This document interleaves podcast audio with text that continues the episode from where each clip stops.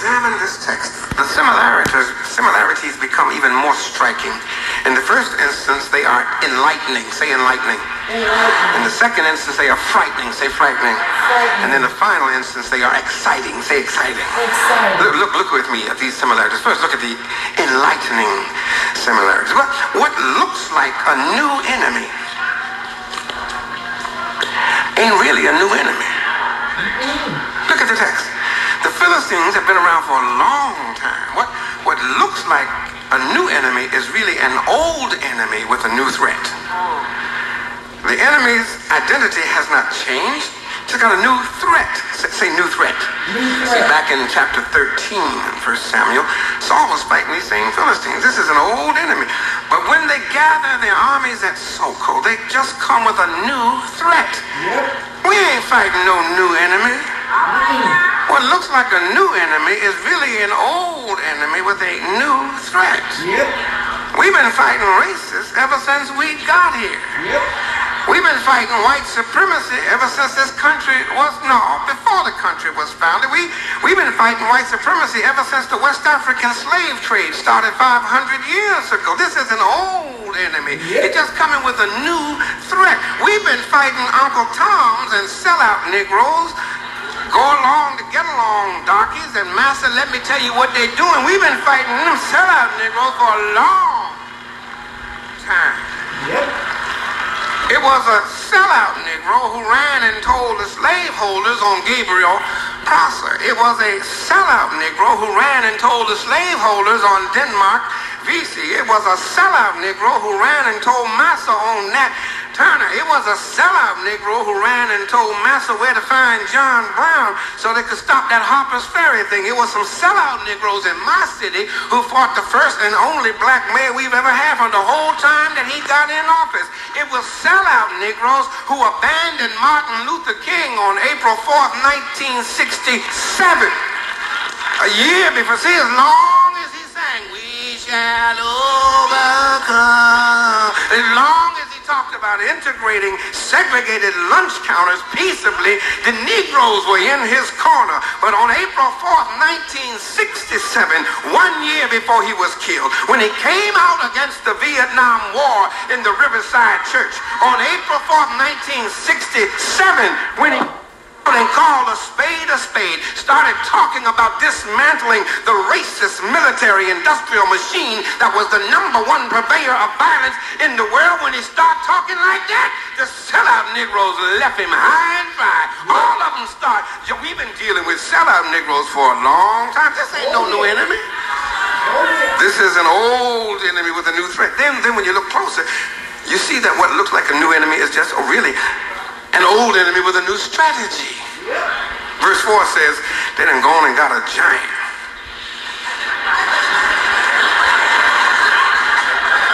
Got them a giant who talk trash and sell wolf tickets. New strategy. They done gone and got Clarence Thomas. Put him as high up in the jurisprudence as you can go. New strategy. Sellout Negro confused about his identity.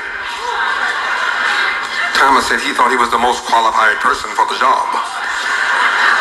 And Judge A. Leon Higginbotham pointed out that not one of those 51 white senators who voted to confirm him as a judge would ever dreamed of retaining him as a lawyer because he'd never practiced no law. Sellout Negro confused about his identity. New strategy. They done gone and got them a J.C. Watts. Y'all know what J.C. The boy named Julius Caesar. Julius Caesar Watts done turned his collar around and called himself a minister. Ain't been nowhere near seminary. Squeaky clean looking, shirt and tie wearing, sellout Negro, confused, conflicted, and in denial. This is a new strategy. We ain't got no more handkerchief head, bandana wearing, shuffling. No, we got black robe wearing, Armani wearing, good looking, highly educated, excuse me, highly trained like seals, sellout Negroes in Italian labels. This is an old enemy with a new strategy.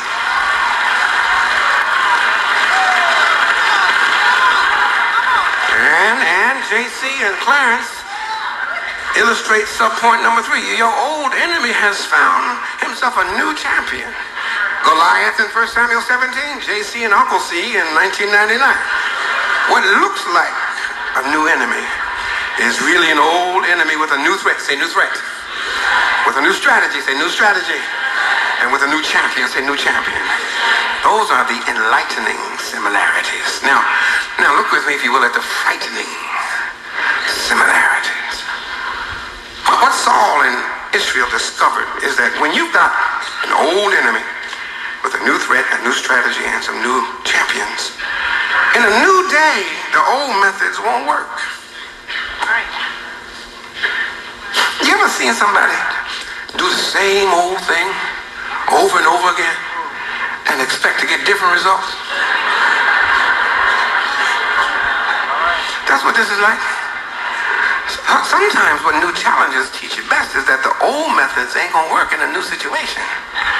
But that is a difficult lesson to learn. Most people who have been doing something one way want to stick with that same old way, even in a new day.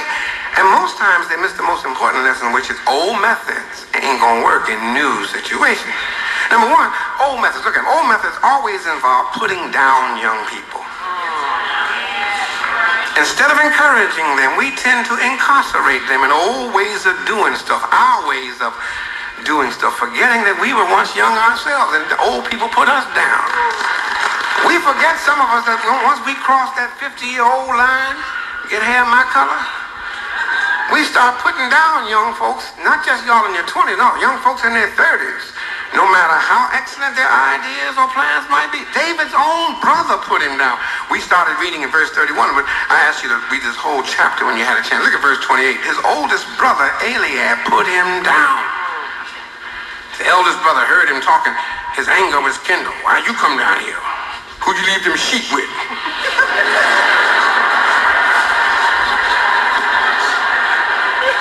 Sometimes young folk with great ideas get put down by folks who are closest to them. This is his brother. Can I get a witness? Back in Chicago, back in Chicago where I pastor, where, where our church sits today, where our members sit right now on Sunday, where our choir sings every week, where I stand to preach the gospel. That property we sit on was offered to us in my first year as pastor for $10,000. There was a former A&P, which is like your Safeway grocery store there, and a Rexall Drugs, and the owner of the Rexall Drugs bought out the grocery store, and he walked down the block. My first year there and said to me, Reverend, I need $10,000 cash. You can have all this property, and you can get your money back just selling off the inventory. I'm going to leave all my pantyhose, all my lipstick. All... Listen, you got $10,000 worth of stuff. You can get your money back. I saw us owning that property. I saw us doing ministry where we're doing ministry today. I was excited. I was anxious because I saw the hand of God at work in that offer. But I was young. Hmm. I was 72. I was 30, almost 31 years old. And the folk over 50 quickly put me down and put me in my place. We can't use that. A&P didn't want it. The Rexall drugstore leaving. He can't do nothing with his size. It's right next to the railroad tracks, plus it's right next to the project. Instead of encouraging me, they incarcerated me. We got a mortgage we're paying on right now. Let's do one thing at a time. In other words, the seven last words that kill every church in the country. We never did it that way before. Splat. Squashed my excitedness, squashed my vision, squashed my ideas, squashed my proposal. Then 11 years later, hear me, because them older folk wouldn't listen to me, you know that piece of property was offered to us for $10,000, the same piece of property. We bought it. And it cost us $284,000. Old methods always involve putting down young people. Instead of encouraging them, we incarcerate them in our prisons of thought and our old ways of looking at them. Then number two, the old methods involve telling young people what they can't do. We can't do nothing with that building. You can't do nothing with that property. A&P couldn't do nothing with it. Rexall couldn't do nothing. Who you think you will? Always telling young people what they can do. I, I had a vision. I wanted a church like uh, my family. I wanted a church like my family. My family, my mother has an earned doctorate from the University of Pennsylvania. My father has 10 letters behind his name from Virginia Union, BTH, BA, BD, MD. Now from Lutheran, master's taken. Walking there with my four earned degrees. And my grandfather said, come here, boy. I said, yes, sir. Because them letters behind your name ain't got nothing to do with the church. They got to do with how you make a living. The church has to do with how you make a life. And I wanted a church with JDs and PhDs and DDs and MDs and no Ds and ADCs all together in the same family of God. And they say you can't have no church with educated folk and uneducated folk all in the same congregation. You, you can't do that. You can't have no gospel music in the United Church of Christ congregation. The whole thing is going to fail. The church will die. You can't do that. I had 87 members. I got 250 in one choir right now. Does it look like it's died? I got 7,000 members. now. not 87, 7 stop. Does it look like it died? They told me in Chicago the same thing I heard right here at Howard University. At Howard University in 1968, they told the young people you can't have no gospel music at a school like Howard. It will lower our standards of excellence and reduce us to the level of folk music. They told the young people, young black people, you can't have no black music at a black school unless that genre has been approved by master. The Howard University Concert Choir sang anthems and spirituals, and you can't have no bumping and jumping. It will never last. It will soon die out. 31 years later, does it look like it died out? Always telling young people what you can't do. I'm in the text. I'm in the text. Think I ain't in the text. Look at verse 33. Look at verse 33. Look at verse 33. Saul said to David, you can't do that.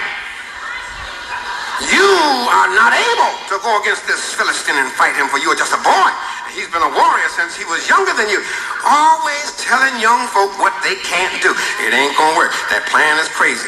And then look, look, the old methods, number one, not only put down young people, old methods, number two, not only keep telling them what they can't do, but worst of all, we then shackle them with old customs. The stuff that worked for us. Look at verse 38. Look at it. No, back up. Look at the last sentence in verse 37. Saul said, Go. Hmm. You bad? You the man. May the Lord be with you. I ain't going out there with you. You go on. But then look, look at verse 38. He turns right around in verse 38 and shackles David with old stuff. Saul put his armor on David. Old stuff. Old methods. Saul put a bronze helmet on David's head. Old stuff. Old methods. Saul clothed David with a coat of mail. He said, the giant got a coat of mail, you need a coat of mail. Goliath got one, you need one. Old stuff. Old methods. Saul handed David his weapon, old stuff, old method. And Saul thereby put David in shackles. David couldn't move. He tried to walk, but he, he tried in vain because he wasn't used to that old stuff. He Wasn't used to the old method. What, what worked, in other words, in one generation ain't necessarily going to work in another generation. My grandmama made it off anthems and Thomas Dorsey gospel and some songs out the gospel pearl. But I need me a little Richard Smallwood. I need me a little Paul Gatlin. I need me a little John P. Kee and a little Trinity. Huh? What worked for one grandma ain't necessarily to work for me. So look at David. It said he removed the old stuff. Boy, if we weren't on, I had time, I'd tell you what he took off. Can you give me two minutes? Two minutes? Huh? Look at, look, he, he took off dead old white music. He took off dead old white worship. He took off dead old Uncle Tom customs.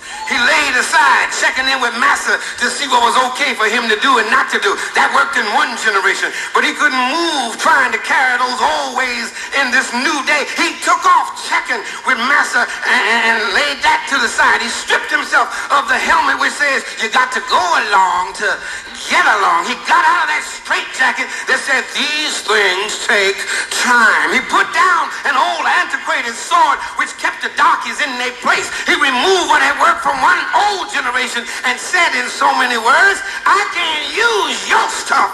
I got to use my stuff. I can't use what works for you.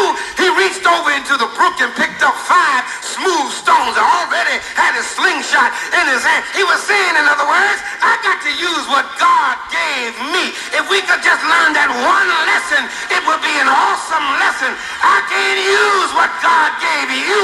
I got to use what God gave me. Turn to your neighbor and say, I can't use what God gave you. I got to use what God gave me. The enlightening similarities are that what looks like a new enemy is really an old enemy with a new threat, a new strategy, new champions. The frightening similarities, both in 1 Samuel 17 and in 1999, are that when you use old methods in new situations, what you end up doing is one, putting down young people, two, telling them what they can't do, and then shackling them with old customs and the old. Instead of encouraging them, we incarcerate them, lock them up in our armor, and tie them down with our traditions. But then when you look again at this text, there are not only enlightening similarities and frightening similarities, but they're also, what did I say? Some exciting similarities. Look at verse 37. David said, The Lord who saved me from the paw of the lion, and the Lord who saved me from the paw of the bear. That same Lord will save me from the hand of this Philistine. In other words, we got a major problem. Yes, there's no denying that. We've got a major problem, but we also got a mighty God. He's the same God today, thank you, Jesus, as he was on yesterday. The same God who made a way out of no way on yesterday is still making a way today. The same God who delivered us from the Middle Passage, from slavery, and from sellout Negroes on yesterday is the same God who is still in the delivering business today. That's the exciting news. He's the same God. He was a waymaker then. He's a waymaker now. He was a burden bearer then. He's a burden bearer now. He was a heart fixer then. He's a heart fixer now. How did David put it later on? David said, I, I once was young, but now I'm old. Yet have I never seen the righteous forsaken, nor his seed begging bread. He's the same God today as he was on yesterday. We got a major problem, but we've also got a mighty God. And when you read carefully David's words in verse 37, the Lord saved me from the lion. The Lord saved me from the bear. What David is saying is that this whole thing ain't up to me. It is ultimately up to God. I'm going to do what I can do, but I've got to leave the rest up to the Lord and let God do what God does best. He can use me, but the battle ain't mine, it's his. No weapon formed against me shall prosper. Now that don't mean I don't have to fight. It just means that the enemy can't win. Why? Because the last point is this, God can. See, he's already shown me that he can. He saved me from a lion. God can. He saved me from a bear. Already demonstrated that he can. He saved somebody here from drugs and alcohol. God can. He saved somebody here from suicide and self-destruction. God can save somebody here from a toxic relationship. God can already demonstrated that he can. But the exciting news is not only that God can, but also that God will. David said, the same saved me in the past will save me in the present. Say this, God can and God will. God will be a fence all around me. God will make a way out of no way. God will put food on your table. God will make your enemies your footstools. God will renew your strength. God will save you from the guttermost to the uttermost. God will take care of. Somebody right here, right now, looking at me, looking at me. You can't see how you gonna make it. Somebody right now looking at me, you can't see how we are going to make it. Somebody right now, all you can see is the obstacles, the barriers, the mountains, the misery, the armies. Well, let me suggest two things to you. Number one, the same David said, he prepares a table before me in the presence of mine enemy. You looking at the enemies. Don't miss the food looking at your foes. Don't miss the table being fixated on the enemies. The Lord is making a way for you. God can and God what? God will. But then number two, let me suggest to you that if all you can see is the obstacles and all you can see are the mountains and all you can see is the enemies and all you can see is the army, if you just can't see how anything positive can possibly get done, let me suggest to you. That's right. You're looking in the wrong direction. Come on. Look back and see what God has already done. Thank you, Lord. Already saved me. Thank He's you. already delivered me. He's already made a way. Already put food on my table. Come on, Lord. Already put clothes on my Yes, Lord.